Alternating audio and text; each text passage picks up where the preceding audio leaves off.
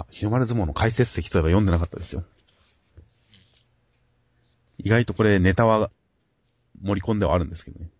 まあ今週も日の丸相撲解説席第3回が載っていて、わからないくんと解説親方、相変わらず、面白い上に今回の回しのネタだとか、おっつけのことですとか、あと第1巻の発売日に関する質問なんかはなかなか読み応えがあったんで、今回の日の丸相撲解説席、なんかどんどん回を重ねるごとに専門的になっていって面白くなってきましたよ。そうですね。目が離せません。はい。そして内容本編の方は日の丸相撲第11話、えー牛尾くんは佐田くんに勝ったんですが、その後二人が、ゆうまさんと大関さんが負けてしまったので、えー、ダチコを負けました。優勝は石高になりました。石上高校になりました。残念だけど、その結果、大関さんとゆうまさんは相撲に本気になって勝とう日本一になろうと自ら思ってくれました。これで、牛尾くんの夢は、俺の夢から俺たちの夢になった、と、大変感慨深く思ったところで、目の前に関東最強の絶対王者、えー映画大附属高校というところのなんか巨大な人、選手に遭遇しましたという展開でした。はい。ということで、前半は佐田くんのフォローから試合結果までという流れ。まあ、佐田くんはよくフォローされましたね。そうですね。負けて落ち込み先輩にという。そうだね。もう、真田さんにしろ、金森首相にしろ、いい男ですねっていう。はい。特に首相はいいですね。本当に。全員で石膏を日本一するんだっていう。お前はそんな石膏のエースなんだからよっていうところは、実に男気があっていいですね、本当に。本当ですよね。真田くんとかもなんかこう貧乏な弟や妹たちを背後に背負ってそうな顔してますしね。絶対いい人ですよ。多分豊作じゃないですか。そんな顔してるじゃないですか。まあ、そんな顔してるよ。九州弁を喋ってないことに違和感を感じますよ。真田くん。うん、そんなレベルですよ。ということで、石高の株も上げつつ、佐田くんも上げて、ライバル校として、やっぱり最初に登場するライバル校は基本正統派ですからね。うん。正統派ライバル校として、だいぶ株を上げる展開になってました。そうですね。本当高校全体として上が上がりましたからね。はいはい。で、まあ負ける展開は、まあ、大方の予想通りではありましたね。うん。まさかダイジェストにされるとは思わなかったけどねっていう。いや、まあ、こんな感じかなとは思いましたけどね。少なくとも今回の1話の中で全部、型をつけるだろうなとは思ってたんで、まあ、このペースだろうとは思いましたが。あとは中盤で、ちょっと人間ドラマパートが描かれました。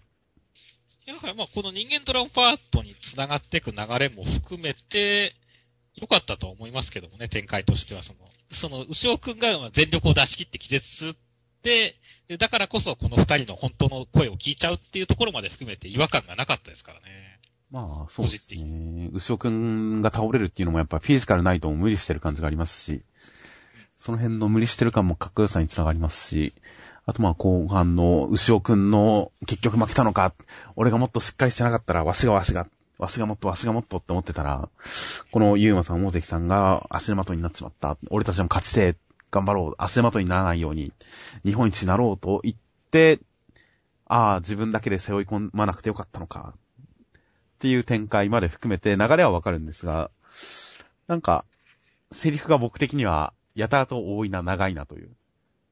はいはいはい。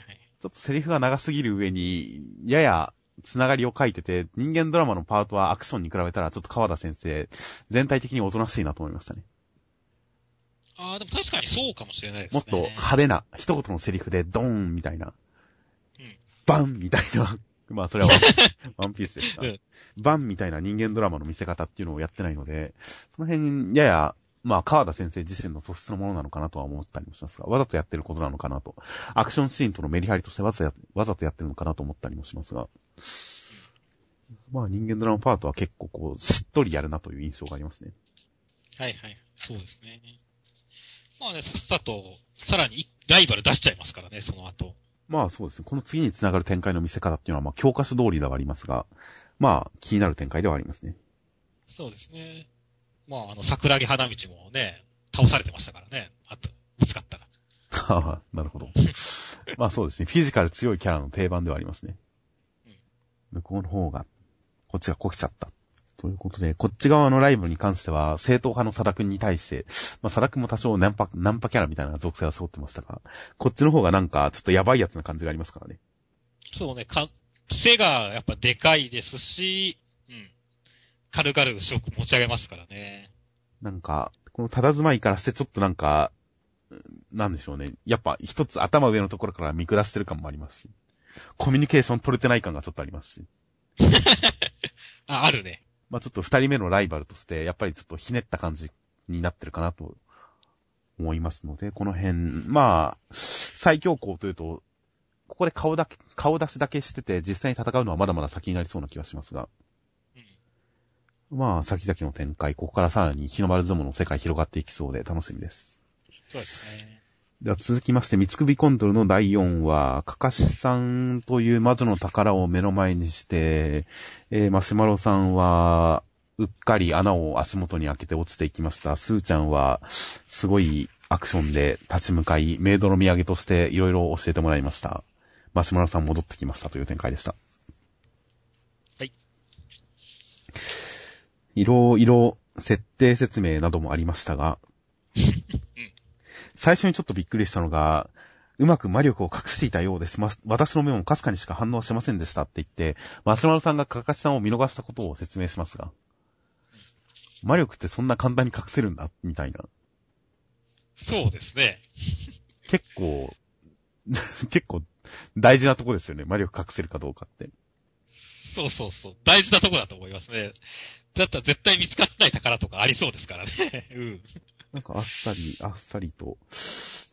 いやまあ、マシュマロさんの大きな弱点にもなり得るところだったりもしますから、だとしたら。などなどいろいろと重要な設定が説明なくポンポン投げ出されたりですとか。まあ、メイドの土産もあんなに丁寧にやってくれるキャラ最近見ないですけどね。そうね。メイドの土産長かったね。しかも、すごい丁寧に説明する上に、なんか、それに対して多少じ、なんでしょう、自己言及をしたりするパターンもあるじゃないですか。メイドの土産、一度やってみたかったんだ、メイドの土産ってさ、みたいなこと言ってやったりするやつとかいるじゃないですか。ちょっとメタな視点でやるとか、そういういろいろひねったやり方もいろいろありますが、ここまでストレートに何のひねりもなく、メイドの土産だって言って 長々と説明する。もう、最近見ないな、このキャラってちょっと感心しちゃいましたが。などなど、ちょっと今回設定説明もいろいろありましたね。いや、設定説明多すぎでしょ、つって言って。うん。と、まあ、王族をこの人で言ったら本当にスチーム技術とかって言って、いやいや、電撃じゃん、完全にっていう。しかも蒸気、蒸気出てる覚えないですからね。そうそうそう。どこに蒸気要素があるんだよっていうね。なぜスチームっていう、スチーム、スチームパンクっていう世界観がありますけど、全然それじゃないですし。そうそうそう。スチーム。蒸気にスチームってなら、せめてスプシューとか出しててほしいよね、これ。そうなんです、ね。機械。スチームパンク感皆無ですからね。そして59の魔女の宝を集めたら大の魔女になるという。などな まあ、なるほどなという。なるほどなって感じでしたよ。あとまあ今回、スーちゃんが結構実は強かったってわかりますが。そうですねこ。このアクション、何やってるか説明してもらっていいですか？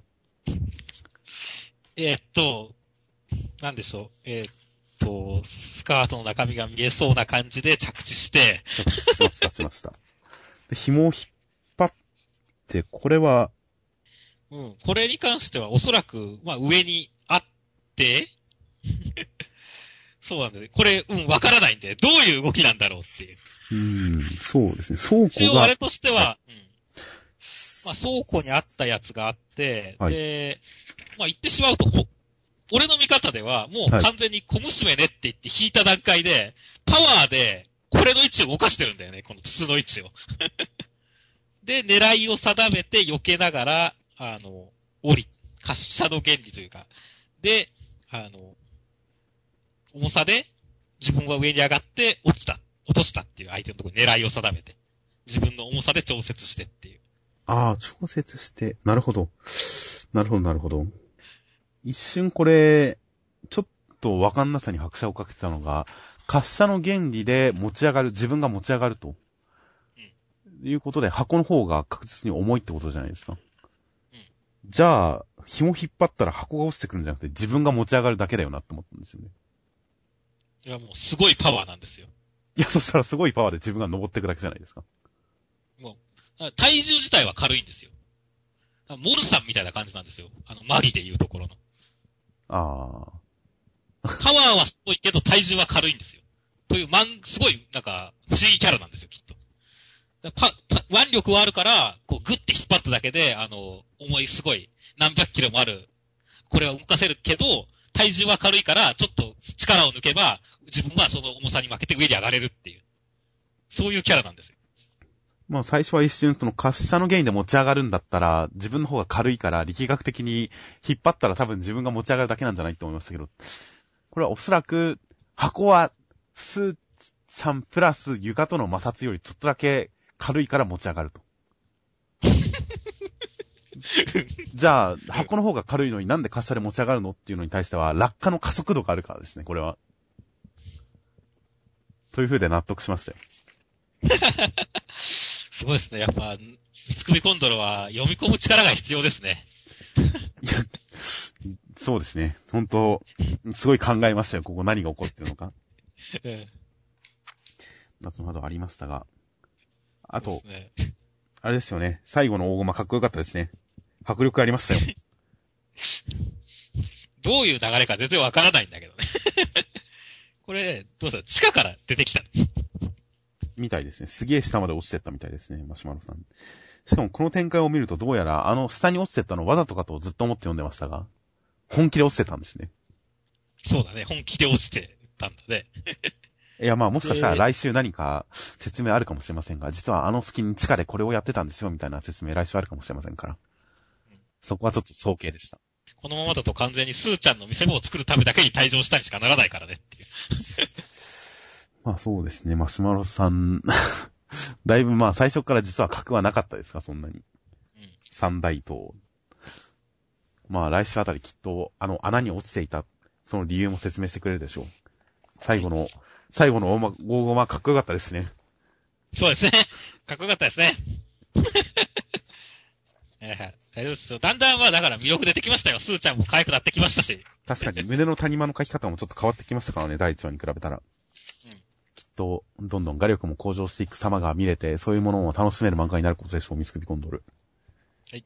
来週も、来週も、小畑先生並みに絵が上手くなってないかと楽しみです。えーでは続きまして、黒子のバスケの第272話内容としましては、えー、鏡くん、えー、明石さんのスリーポイント決められて、整理残り40秒で3本決めなきゃいけないということで追い詰められるんですが、鏡くんなんとか、ギリギリの攻防を勝ってスリーポイントを決めて、でも敵のオフェンスを次なんとか、ディフェンスしなきゃいけない。みんな熱くなる中一人冷静になった伊月さんが見事にカットして、さあ、構成で追いつこうという展開でした。だからスピーディーな展開でしたね。僕、てっきりね、先週、まあ、残り40秒くらいになった時に、ああ、きっとこっから7周とか8周使って、長々とやるんだろうなって思ったんですけど、今週はさ、1周だけで、もう3、残り8秒、30秒以上経ってるっていうところは、結構意外でしたね。そうなんです。黒子のバスケって結構、通してこんな感じですよね。あんまり瀬戸際になったからといって、時間の経過が遅くなるっていう、スポーツものでやりがちなことを黒子のバスケってあんまりやらないんですよね。うんこの辺はこだわりが何かあるんじゃないかとすら思うぐらいですが、でもまあ、実際そのおかげで試合展開スピーディーで、ほんと読みやすくなってますからね。そうそうそう。いや、いいですよ。この辺は嬉しいというか、いい特徴だと思いますね。ある種、ジャンプでバスケ漫画をやるとどうしても比べられてしまう、スラムダンクとの差別化にもなってますしね。うん。どんどんあの、禅のような世界に入っていくという、スラムダンク。うん時間の経過がどんどん遅くなって内面を見つめ始めるという、あれに対してあ、あくまで、こう、客観的世界観の中での攻防をメインに描くっていう点で、ちょっと演出に差別化もできてますしね。うんとはなっていますが、残り8秒で2本決めないと負けです。結構きついよね、これ。それはすごいドキドキしますね。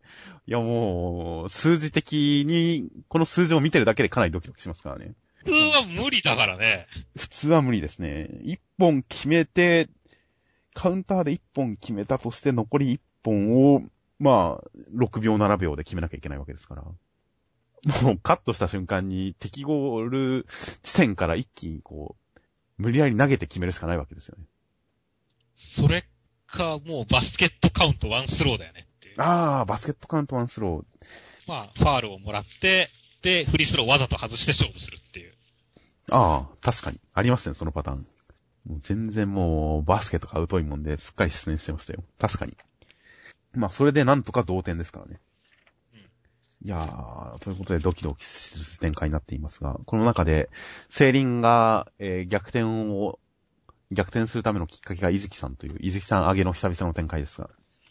この試合の中で確かに伊月さん結構、ちょいちょいセーリン側が見せ場を持ち回りする中で、伊月さん、まあ、順番的に、あ、今かっていう感じはありますね。はいはいはいはい。しばらく休んでたので、伊月さん。そうで、休んでましたね、だいぶ。ということで、敵も味方も含めて全員バスケの感じの黒子のバスケがしっかり描かれている展開ですね、ここも。そうですね。いや、いいですよ。ちなみに先週、真のゾーンに入ったセーリン側が一切喋らないから、ちょっともう遠い感じがする、読者からすると遠い感じがするっていう話をしましたが、やっぱり今週追い詰められてくると、セーリンみんなモノローグも喋りもいつも通りしてくれますんで。うんまあ、またセーリンが戻ってきたな感じはありますね。そうですね。ちなみに、えー、黒子のバスケ年末発発表予定、みんなの一票が本を作るスペシャル人気投票スタート、黒子のバスケファンブック、第2弾へ参加しようポジション別人気投票などもやっているそうです。これは、いやー、みんな名前あるんですね。そうだね。小木原くんまで参加してますからね。人気投票。ちゃんとスモールフォワード部門に西村首相とかいるじゃん、元の。ああ、西村さん。確かに、高校に入って西村さんどっかで出てくるかと思いきや出てこない西村さん。いや、幅広いですね。生。幅広いですね。などなども黒子のバスケイベント目白押しです。はいアニメもやります。ということで続きましては僕のヒーローアカデミアの第、えー5話、張り裂けろ入学ということで内容としましては、えー、デク君、遊泳高校に見事入学を果たして初登校の日、入学式の日、学校に出向くと、まあクラスにあの暴れ者、この可愛い子、みんな揃っていました。そして担任は、ちょっと危ない感じのする先生、相沢さんでした。相沢さん最初にいきなり、えー入学式もせずに、個性把握テストというのを始めて、その結果が最下位の人は除籍してやるという言い出しました。除籍指導数154回の実績ある先生です。やばいという展開でした。いいやー、ということで、まあ、入学の話でしたが、前半オールマイトさんと喋るデックンという展開で、オールマイトさん、また名言力をいろいろ発揮してますが、その一方で、ちょっとオールマイトさんの能力上と、どういう仕組みなのか分からずにいましたが、能力渡したらやっぱりオールマイトさん失われていくんですね、力。そうだね。だまあ、これはだからもしかしたら本当強くなるたびにオールマイトさんもっていうことなんだよね。相対的な感じなんだよね、きっと。そういうわけではないのかな。僕は単にこれ時間経過によるものなのかなと思いましたけどね。はいはいはい。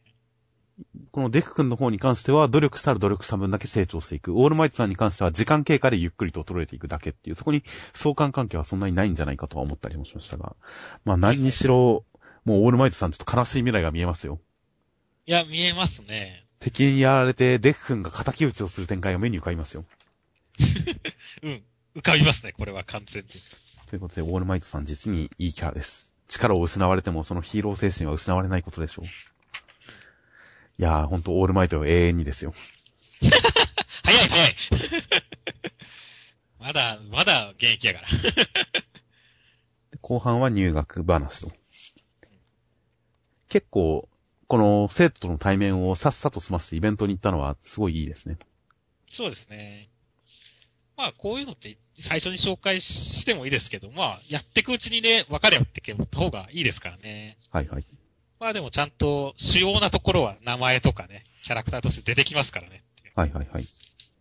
この、飯田天也くんとかね。天才くんって読みそうになりますけどね。もう完全に、名前とか単純だからいいよね。まあ、お茶子さんもお茶子さんですしね。お茶子さんもお茶子さんですね。みんないい名前してますよ。それで僕、このお茶子さんがね、この、おデク君が見た時の、いい人だ、制服姿やっべえっていうところの、この、デク君のモテない感はいはいはい。は、すごい、俺、好感が持ててよかったですね。でも今回はちゃんとある程度は喋れましたからね。うんいや、あの本当、あなたの直談か、自た、あなたの直談判のおかげで僕はその、までですけど。その、その後は何一言を言えてませんが。うんただただ顔を隠して赤くなってるだけですが、まあちゃんと今回は喋れましたよ。そうそうそう。成長してます多少は成長してますね。う ん成長してますね。おそらくこの後のテスト内で、お茶子さんとデク君はちょっとやっぱ触れ合い、助け合いがあるかもしれませんので、その辺はすごい期待ですよ、お茶子さん。そうですね。いや、可愛いですね。体操服があんまり色気ないのは残念でしたけどね。そうだね。なんか女子だけもうちょっとなんかね、別の感じでもよかったと思うんですけど。この学校にはビッチ先生がいなかったんですね。よろしく、よろしくないですね。残念です。で、最後先生が出てくると。まあ今回デク君、ヒーローオタクのデク君がこの人のこと知らない、相沢先生のこと知らないっていうことなので、おそらく仮面ヒーロー系の人なんでしょうね。はいはいはい、そうですね。これ、オールマイトさんが見ている教員名簿の中では、相沢先生、えー、ヒーロー名、イレイザーヘッドというらしいですが、おそらくは変身、仮面ヒーローなんだと思うんですが、おそらく、なんか二面性のあるキャラなのかなと思いますけどね。コードで抹消ヒーローですからね。どういうことなんでしょうね。どういう個性なのか想像もつきませんが。まあ、オールマイトさんは見た目変わっても中身変わらない先生ですが。相沢先生に関してはヒーロー版と相沢版で、素顔版でキャラの違う人なのかなと思ったりもするので、その辺のどんでん返しもどっかであるんじゃないかと期待はしてますが、ただ、ここで通算除籍指導数154回でちゃんと示すのはいいですよね。うん。こういうものの展開として、所詮除籍は脅しだって思いがちじゃないですか。うん。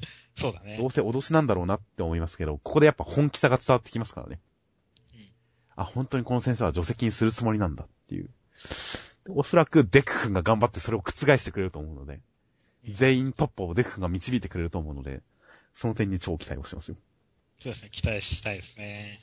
あとこの爆豪君結構怖いキャラで来てはいましたが、うん怖いけど敵に襲われると情けない泣き虫キャラで僕の中では通ってましたが、今回この個性把握テストでボール投げるときに死ねーって言って、周りの人が、特にデク君が死ねって言ってこう、ポカンとしてるっていうあたりで、あ、爆豪君ちょっと面白い人だなって思ってて、思えてよかったですね。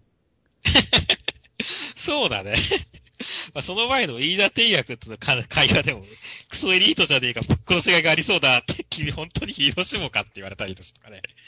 その、なんか本当にこの荒っぽい感じが、うん、可愛らしくなってきたね、だんだん。また周りが怖がらないからいいですよね。これで中学時代は周りが、もうさすがかっちゃんっていう感じだったのかもしれませんが、もう、遊泳高校に入ってるとみんなポカンとする感じですからね。うんえ って、はって。何言ってんの、この人みたいちょっと面白キャラですよ、爆豪くん。な。うん。ということで、テスト8種目、どんなお色気遊戯が、お色気ゲームがあるのかわかりませんが、うんツイスターゲームとかあるかもしれませんが、まあ楽しみです。そうですね。これだとちょっとへそ白がないのが残念ですね。ガルちゃんにとってはね。あー、まあ、超、状態起こしとか超座大前屈がありますからね。うん。ああ、そっちでね、ちょっと期待したいですね。そうですね、超座大前屈、胸元とかがはだけないかと楽しみですよ。はい。では、続きまして、えーニセ恋の第133話、えー、ミスコンの決勝は小野寺姉と妹の一騎打ちになりました。小野寺姉はセーラー服で登場して大きな支持を得ました。妹はどんな格好で来るのでしょうという展開でした。はい。ちなみに今回表紙は学祭を姉妹で回る小野寺姉妹の絵でしたが、ミスさんこれ、小野寺姉妹が食べてるものなんだと思います？んなんでしょうね、これは。たこ焼きではなく僕も一瞬たこ焼きかと思いましたけど、円筒形に見えるじゃないですか。見えますね。球体じゃなくて。うんで、なんか全体的に白っぽいけど、上にちょっと黒いものが被さってると。ああ思ったんですけど、僕これ、チョコバナナを輪切りにしたものじゃないですか。そうだね。ちゃんと後ろにもちゃんとチョコバナナ1の B って書いてあるからね。そうなんですよ。チョコバナナのえポスターも貼ってあるということで、おそらくこれ、一本のバナナを姉妹で分け合うという、うん。何かのメタファーなんじゃないですか、これは。いや、もう、狙ってるでしょ、もう。一本のね、あれを分け合ってるんですよ、二人で。二人で、もう、はるちゃんは、あんぐり言ってるわけですよっていう。そうですよ。本能に逆らえず、思わず食べちゃってるという、はるちゃんという、そういう表紙なんじゃないかなという、小見先生からのメッセージを受け取りましたよ、今週は。そうですね。これは僕も今、ガルちゃんに言われても導かれましたよ、ちゃんと。いやー、これはちょっと気づいた瞬間に、ハッとしましたね。そういうこと、そういうことが小見先生ということで。ガルちゃんはそれは自分で自分を褒めていいと思いますよ。という表紙から始まり、内容的に最初は、小野寺さん、小崎さんの方のアピールタイムがありますが、一番、僕今回、イラッとしたのは、これ、ふーちゃんじゃないですけど、このファンクラブの人たちの心変わりにイラッとしましたよ、僕は。いや、もうこれは、ひどいですよね、つって言って。もう、これ、もう出さない方が良かったですよ。この応援な。出すんならここで全員で卒倒するんじゃなくて内乱を起こすべきですよ。そうね。クラッと来て、ああ、やっぱり俺、お姉さんの方がっていうのに対して、バカ野郎俺たちはあくまで春ちゃんを応援するんだっていうのに対して、じゃあ君たち俺のことをお兄さんと呼んでくれってなって、ふざけんなっていう内乱を起こせばいいんですよ。そうね、そっちの方がいいね、確かに。で、殺し合いをこ、殺殺し合いを起こして全員相打ちで果てればいいんですよ。いいね、恨み入ってるね。いや、そしたら、もうこの姉妹の悪魔的な感じが表現されるじゃないですか。そうね、人を惑わす、ね、あの、天然で人を惑わす悪魔ね。この全員心変わりする展開は正直ちょっと嫌でしたね、僕は。嫌な感じがありましたね。それだとなんか完全に小野寺姉勝ち展開かと思ったら、まあ同率表だしね、その後の展開も。ああ、まあ一応そうですね。あとは後半実際、えー、衣装選びの段階で、ラク君が出てくるわけですね。いやー、これ見ててね、俺思ったんすよ。な春ちゃん視点だと本当にね、ラク君がすげえいい男になってるんだよねっていう。まあ、今までもそういう感じでしたが、これ、なんだろうね。すごい違和感を感じるというか、うーんってなるよね。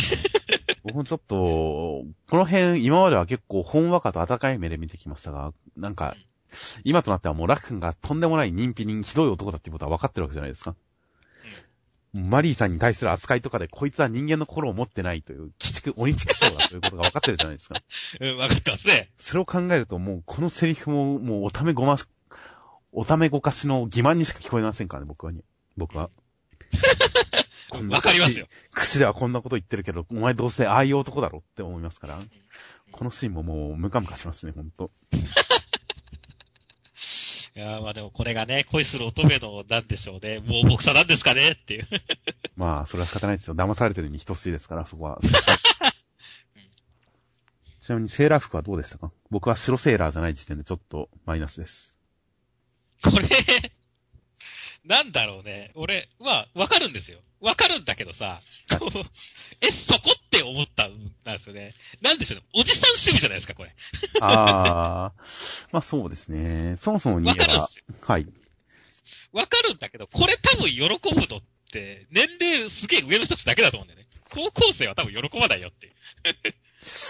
確かにそうかもしれないですね。あんまりイメージないですね、このセーラー。いや、すごいオーソドックスセーラーの白だったら僕はまだ全然いけましたよ。一応ぼんやり高校もあれ、分類で言ったらセーラー服ですけど、おそらく。結構アクロバティックなセーラー服じゃないですか。アクロバティックだね。オーソドックスなセーラー服、白セーラーだったら、それはそれで僕は結構グッときたと思うんですけど。いや、僕は、神奈川中部に住んでますが、たまに白セーラーの女の子見かけるとグッときますからね、思わず。まあその辺はまあ、いろんな人のフェチズムがありますからね。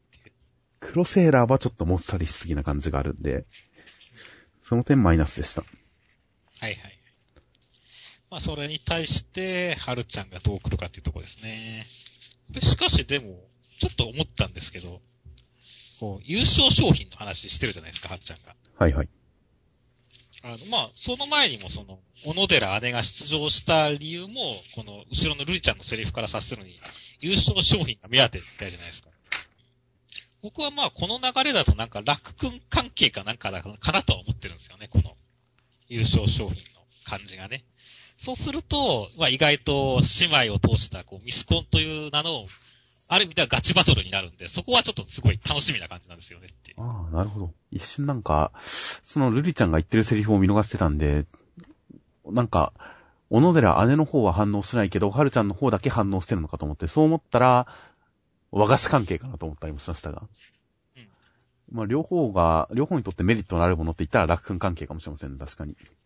果たして一本のバナナを分け合う展開になるのでしょうか？それはそれでいいですね。はるちゃん、みんなが驚き、楽君が、ニヤッとする。楽君は納得するけど、他のみんなは驚くという衣装らしいので、果たして、どんな衣装なのか楽しみです。わかりまでは続きまして、えー、磯部磯部物語、浮世は辛いよの無類の酔い好き、酔い好き。中間良先生による第77話、佃島を目指して、船で出港した磯部たちは3日間遭遭難じゃなくて、漂流した末に海坊主に出くわして、海坊主に佃島まで送ってもらいましたという展開でした。いや、酔っちゃダメですよ。ダメですか？ダメですよ。まあ僕は船、船酔いしたことありますけど、地獄ですよ、あれは。ああ、わかりますわかります。酔いが好きな人間なんかいませんっていうことくらいの地獄ですよ。まあ、何もやらなくていいなら別に酔ってればそれでいいわけですから。酔いながら何かしなきゃいけないってなったら辛いですけど、酔ってるだけならまだ、まだマシだとは思いますけどね。まあ、今回僕は3日が経ったっていうところで結構爆笑したんで、今回良かったですよ。まあね、酔いながら3日はきついな いや、今回結構ギャグやってて良かったですよ、人部。そうですね。結構だから今までギャグは少なめでしたけど、今回は確かにギャグやってこうっていう感じは結構ありましたね、磯部。サメも、海坊主も出てきましたし、海坊主も、ああ、あったの浮世絵でこういうのって思いましたしね。あ、あるんだ、浮世絵。いや、まんまこういうのがいますよ。はいはいはい。そうですか、柱に書いてあるね。そうですね。書いてありますが、実際、まんまこういうのありますよ。ということで、ああ、浮世絵ネタも放り込んできてくれたしっていう感じもありましたし、あとはまあ、磯部のこの、お主なら6秒でバラバラにできるって言ってビビる感じとか、こういった、磯部磯部物語にやっぱ基本を踏襲したギャグも盛り込まれていて、安心感のあるギャグ、そして3日漂流という飛躍。この辺があって大変良かったですよ、僕は。はいはいはい。僕はまだちょっとふわりとしてる感じが残ってた感じなんですけど、あ、確かに浮世絵ギャグとかって言われると確かに、あ、そうだっていう、今発見はありましたね。すごいな、昔の人はこんなコナンの犯人をまあ書いたんだねっていうね。いやー、まあおそらく自然現象の擬人化に近いものはあると思いますけどね。じゃあコナンの犯人も自然現象なのか。いや、あれはただの暗殺者ですから。あれは暗殺者ですか。あとはまあ、端末の方も僕は面白かったですよ。無類の島月中間良先生による第78話、えー、磯部たちは母上が軸の歪みから送ってくれたお弁当箱で復活し、正宗を探して、島に、佃島に上陸すると、そこの廃屋を蹴飛ばして、倒壊させて、その中にいた、えー、仕込み場の松本と七刀流の清を見事に撃破しましたという展開です。はい。七刀流が良かったです。七刀流ってどうやって使うんだろう？持ってるんだろう？と思ってたんですよ、ちゃんと。僕は想像してたんですよ、ちゃんと。七刀流ってどうなるんだろそうかね。足とかに持ってんのかなとかね。うもしくは背中にこう、なんか飾りのように刺してるのかなとかいろいろ思いましたが、2本って5本口とは思わなかったですよ。そうだね。どうやって戦うんでしょうね、これ。まあ、柱で書いてますね。七刀流の清がどう戦うのか、一度でいいから見てみたいという。いや、もう5本の、口に加えた5本の刃をもう、ジャブ、こう、触手のように動かして戦うんじゃないですか。あの、あのすごい、下ベロを動かして、この、なんか、ブラブラブラーってやるわけですね。ぐにょんぐにょんとまるで5本の指の手のように操って戦うんじゃないですか、これを。なるほどね。七通りの教師、すっげえ奇数うまそうですね、それ、だとしたら。はい。何言ってんだ、俺。はい。そして時空の歪みネタも、こう、犬が顔を出すっていう展開を見せましたからね。そうだね。まあ、犬も、だんだんね。まあ、もともと犬も、なんか、超人じみてるとこあるからね。しかし、軸の鏡って、母上から見るとこんな感じなんだね。そうですね。この辺でもちょっとだけ一回出ませんでしたっけ、なんか。あ、母上視点のやつってあったっけ？あ、あの、日渡りの時とかに、ああ、あったかもしれない。あ思い出した。ああったあった。思ったりしましたが、この七刀流のキロシがとりあえず僕の中のヒットでしたね。ということで、やっぱりギャグの基本っていうのは、もう、想像をちょっとだけ上回る飛躍。こんなものかなって想像するけど、それよりちょっと上を行くっていう、そのちょっとした飛躍がギャグの基本だと思ってるので、今回の磯部にはそれがあったんでよかったですよ。そうですね。七刀流か。確かにな。まあでも磯部これで、なんだかんだで磯部って負けてないんだよね。いろんなものに。助けがあるんですよ。大発端にも勝ってるし、一応。まあ、大発は巻きキャラですからね。まあ先生とかにはまあ負けてるかもしれないけど、基本的にそういう作中最強キャラ的なところ以外には、ず連勝街道まっしぐらなんで。確かに。中、しょっちゅう怒られてる中島とかとは違いますね。このまま磯部最強伝説が始まっていくかもしれませんね。この正宗編。確かに。今後どんな資格が敵が現れるか楽しみです。では続きまして、ワールドトリガーの第70話、レプリカさんの生み出した、ラービットは見事に敵のラービットを食い止めて、その間にオサム君は本部に逃げます。本部では、えー、この敵を、ブラックトリガーの敵を、篠田本部長が見事に迎え撃っています。という展開でした。はい。ということで、レプリカさんの生み出したラービット、何か追加機能があるんじゃないかと思っていたら、ありました。ありましたね。超便利でした。クガのトリガーを使えるのかって、おいおいっていうね。まあ予測してたところですけど、実際本当かよって思うとすごいですねっていう。何でもありですね、つって言って。いやー、便利ですね、レプリカさん。キューブ化の能力を話し外してコストを抑えてるという、そんなことまで改造までちゃんとできてるという。レプリカさん、すげえ戦力になりますね。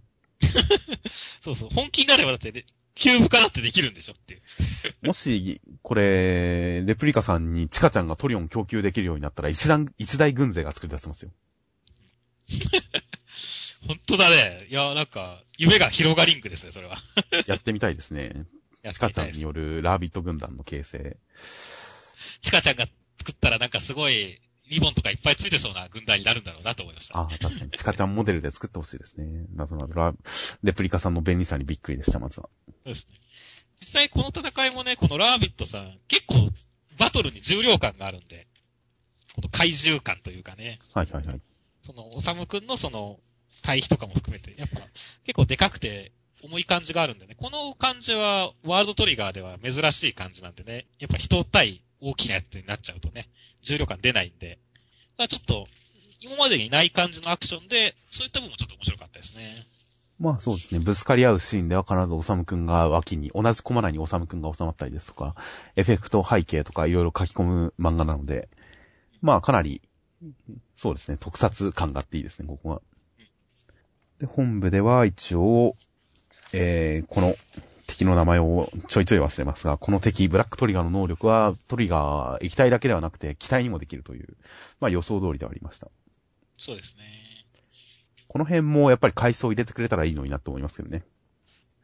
風間さんがやられた、体の中からのトゲでやられたっていうあの辺のこととかを階層でチラッと入れてくれてもいいのかなとか思ったりもしますが、まあ、機械、あまり意外性のない能力でした。そしてタッチパネルにはうっかり気化したら触ってくれました。いやー、まあ、運いいですねっていう。まあそうですね。ほんと頭悪いキャラのまま突っ走りますね。で、篠田本部長、これトリオン体ですかね本体ですかね まあトリオン、トリオン体だとは思うんですけど、うん。いつの間にかトリオン体になってたんですね。トリがオンしてるんですね。まあ、かっこいい登場の仕方でしたね。ということで、もうこの流れで、でも篠田本部長どのくらい強いんですかね、実際。こう、実際ね、まあ、ここで見せてくれるからわからないけど、まあ、あ単価はすごいいい切り方ですね。貴様のようなやつを倒すのに我々は牙を解いてきたっていうね。啖呵はすごくいいんで、いや、すごい期待してますよ。はい。と、ブラックトリガーは使わないけど、ノーマルトリガーですっげえ必殺技とか出してくれそうな気がするんですよね。ノーマルトリガー最強ですからね。いやー、まあ、忍田本部長の強さ表現に期待ですよ。では続きまして、銀魂の第504話。内容としましては、えー、全蔵さん、将軍とは幼い頃からの友達でしたが、まあ、将軍の首を本当に取ってしまったようです。そして全蔵さん、高杉さんたちに合流するらしいです。そして、えー銀さんたちのところにも敵が現れますが撃退します。そしてお姫様が、お姫様が狙われるんですが、お姫様を助けてくれたのは沖田さんでしたという展開でした。だから、先週の段階では、あの、まだフェイクなんじゃないかみたいな話もありましたけど、今週はもうこれ完全にシリアス展開ですね。まあ、シリアス展開ですね。完全に本当に首を切ったかっていうと、まだ、まだ、こっからどんでん返しはなくはないなとは思いますけど。これ全部影武者だったのかなとかいうのもありますが。でもまあ、この首を跳ねる、首を持っていく全蔵さんのセリフとか、この辺の全部のコマ内の絵の画風ですとか、ディティールですとか、その辺がやっぱり他のパートとは、こう、一線を隠してますからね。そうだね。この辺本当に首を切った感の演出はすごい入ってますので、今のところ本当に首を切ったようにしか見えないです。見えないですね。その上で全蔵さんどういう立場で首を切ったのかと思いきや、高杉さんの方に合流しますからね。そうなんだよね。まあ、人と組むのは嫌いなんだって言ってるセリフからもやっぱり、こっち側らしいですからね。こっち側ですか、あっち側らしいですからね。いや、この辺どういう展開に落ち着くのか、この首を切って、じゃあ、あの敵側の、今ボコられてるやつが後釜に座るのかとか、いろいろ、まあ普通に考えたらそうなるんですが、どうもそうもならないでしょうし、だろうね。ちょっと先が読めなくて、ストーリー的に先が期待という、銀玉には珍しい感じですよ。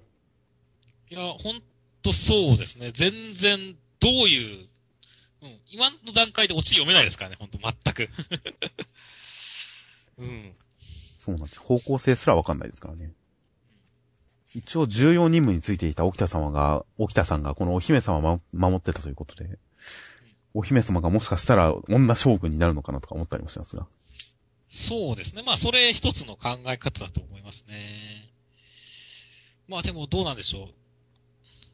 あの、将軍様でダメだったのに、このお姫様がそんな強いかって言われると、あんまりそんな感じもないんですけどもね。ああ、なるほど。沖田さん、果たして新選組の制服じゃない沖田さんも出てきますね。どういった役割なのか。まあ、そあれだけ結構なんか伏線のような感じで新選組をの離れてましたから、今回のエピソードにおけるキーマンなのかなとは思うんですけど。う。はいはいはいはい。え、沖田さんがまさか将軍に、実証の沖田さん。姫様、助けた姫様と結婚して将軍に。ああその手、その手がありましたか？うん。いや、沖田さん将軍は確かに強いですね。いやいやもうありえますよ、つって。もう、なんか、キャラ設定も何もなくなりますけどね。いや、まあでも、これ最終章ならなんかもう、すごい冒険してもいいんじゃないですかね。まあ、最終章だとしたらどうなるか、今までの流れを組んだ展開だと思うんですけどね、ちょっと想像がつかないです。近いですね。では続きまして、こち亀のソフトボールの思い出会でした。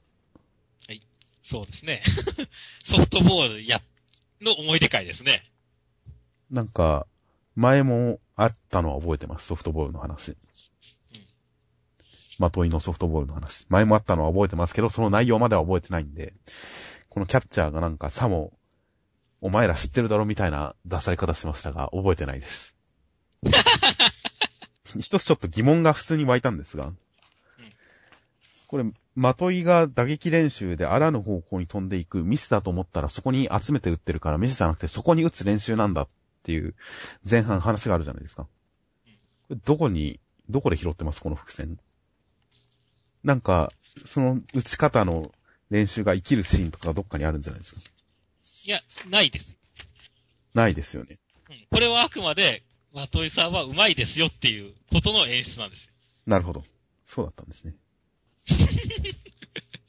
そうなんですね。そうですね。まあ、正直ソフトボールに関しては、うーん、うん、うんっていう感じしかないわけですけど、まあ結局は、こう、思い出の品って大切ですよねっていう話なんですよね、これ。ああ、そうだったんですね。え、違うんですか？いやー、ミスさんがそうだと思うならそうなんじゃないですか？ミスさんの中では。それ、すげえ煽られてる感じするんですけど。まあ、わかんないですね、正直。え、じゃあ、ガルブス的には今回はどんな感じなんですか？いや、僕もまあ、宝物は大事だなって話だと思いますよ。あそれでいいじゃないですか。いや、でも実際ね、宝物って僕大事だと思うんですよ。はい。あの、僕は結構ね、その思い出の品みたいなものは結構若い頃は、なんていうのかな。別に思い出だって忘れるもんじゃないから、おなんか思い出の品なんか残さなくてもいいでしょっていう、そういう考え方だったんですけども。忘れた子供ですねっていう感じですけど。でもね、こうなんかね、大きくなって社会人になると、まあ思い出自体は忘れないんだけど、あのね、思い出を思い出すタイミングっていうのがなくなるっていうのはすごい痛感してるんですよね、つって言って。ほう。だからこそ、なんだろう、思い出を思い出すきっかけとして、思い出の品って、あった方がすごい便利だなって思うんですよね。それが大切な思い出なら思い出なほどね。なるほど。だから、そういった意味ではね、こう、逆に僕はこの話を見て、まあ話自体はもうそんなにあれだったか、あれでしたけども、思い出の品自体は、俺もうちょっとなんか学生時代の思い出の品とか残しといた方が良かったかな、とは思うんですよね。まあそうですね。極端な話、僕はちょっと日記とかについてそれを思いますね。日記は僕は何度も始めて何度もやめてますけど、日記続けてたらすげえ面白いものがある、書けてるんだろうなと思ったりはしますね。で、品というよりかは日記を書いてれば、産業日記とか始めてみようかと思いますよ。近々。お近々、お、楽しみですね。一日産業はいうん。一日産業で、えー、その日あった嫌なこと、その日あったいいこと、明日やる予定というのを書くという、はいはいはいはい。産業日記というメソッドがあるらしいので、それでいつかやってみたいな、近くやってみたいなと思ったりするんで、そういうことやってみたいですね。という話でした、今週の5日目。はいでは続きまして、イリーガルレアの第、えー25話。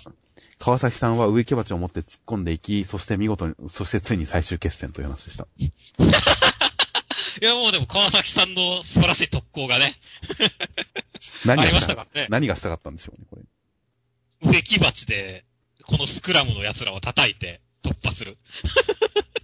銃を持ってるのに。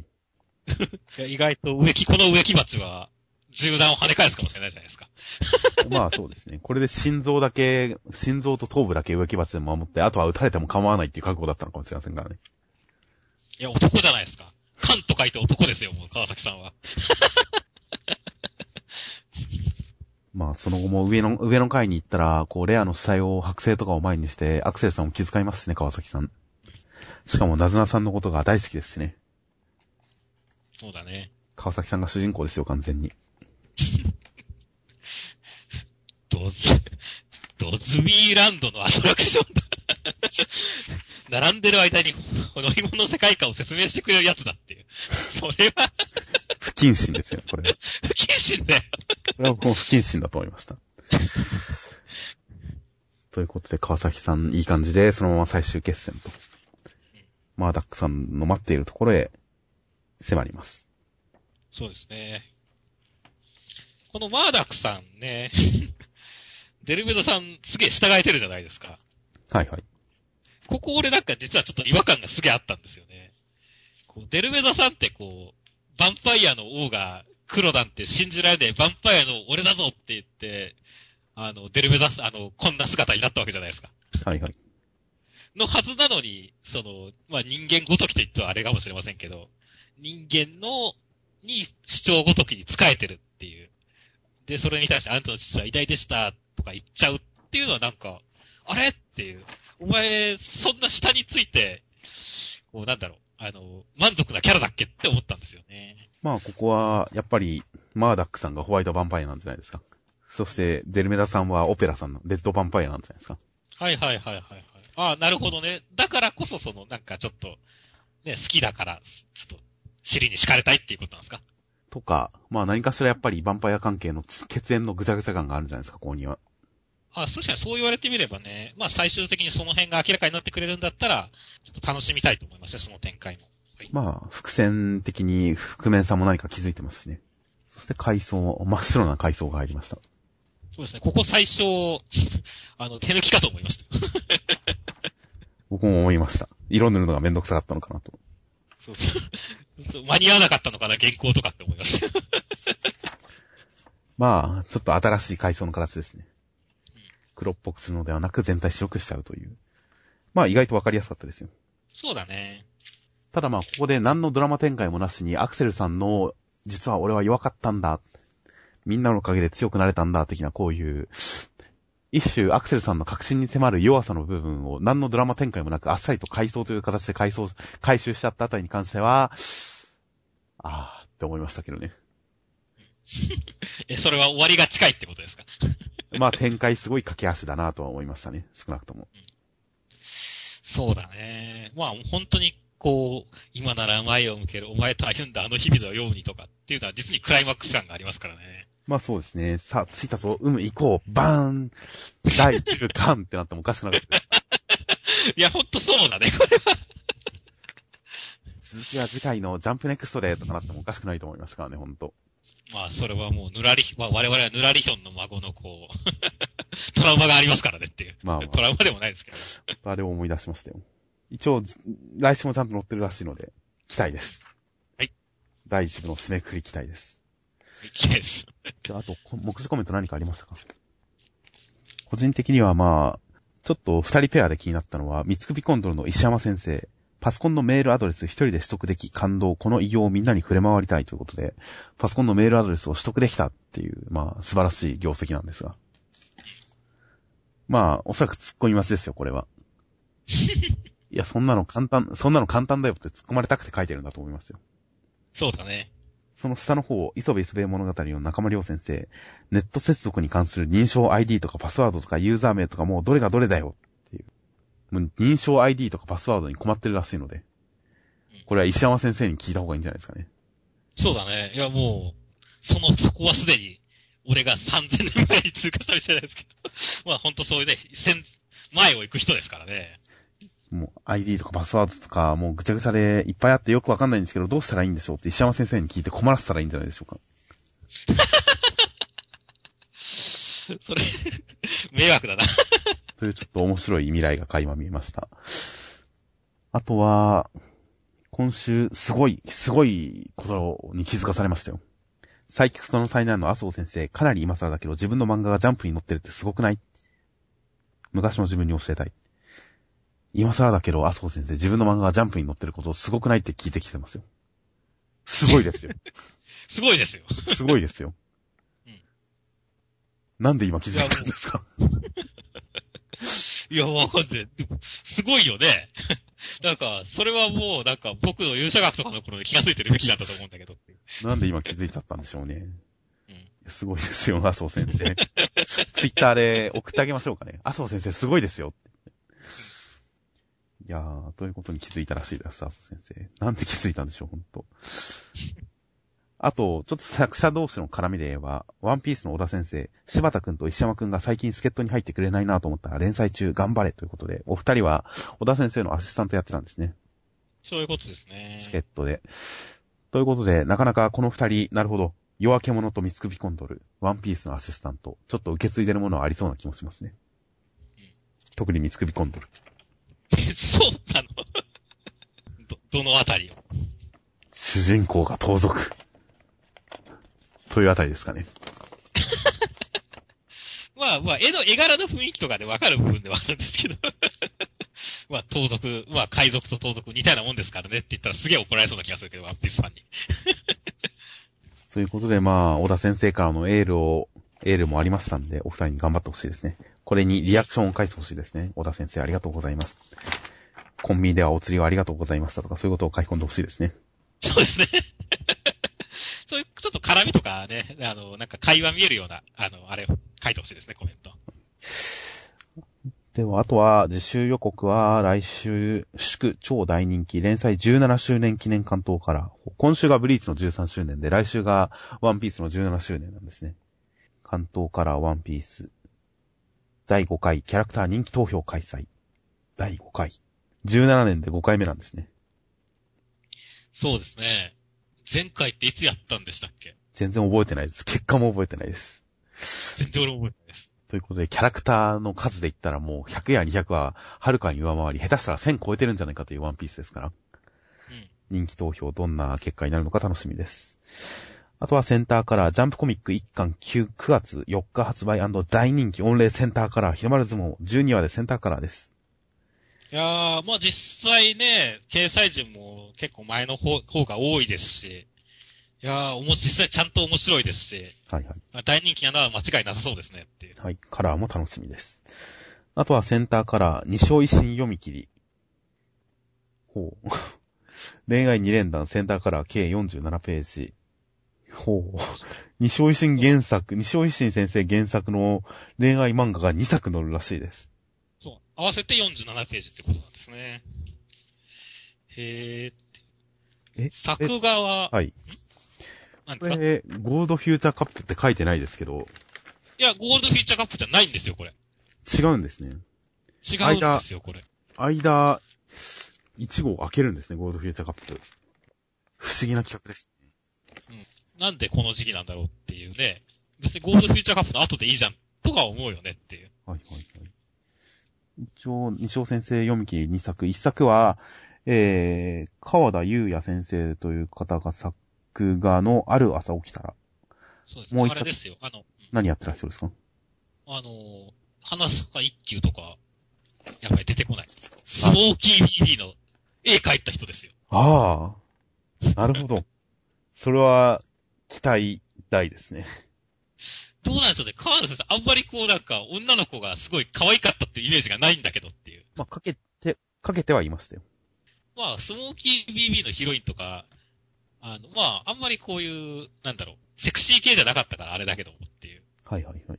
あれは確かにちょっと可愛くはかけてたんで、でも男ばっかだったからね、基本的に。あんまりイメージがないんだよねっていう。おー。いやまあ、楽しみですよ。で、もう一作品は、西尾維新先生原作に、三代川勝先生作画の、変身願望。という作品。これはあれですよね。三岡先生は、何でしたっけ？スターズですね、スターズ。あー、なるほど。そうですね。絵はまんまそうですね。あの先生ですね。なるほど。なるほど、なるほど。なるほど。謎すげえ多いな。なんでしょうね。西尾維新先生は、こう、作画、なんでしょうね。西尾維新先生にジャンプ作家の救済を狙ってるところがあるんですかね。救済？ああ、その、救済措置として。はいはいはいはい。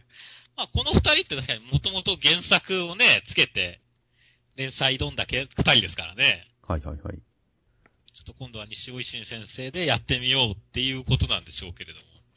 いやー、2作品。まあ、さすが多作の西尾維新先生らしい企画だなという感じで。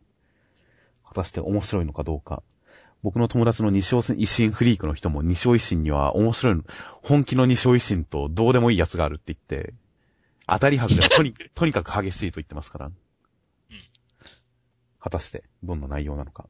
そうですね。まあ、楽しみこれ、話の内容が、この同時連載で内容に下がったらちょっと嫌だよね。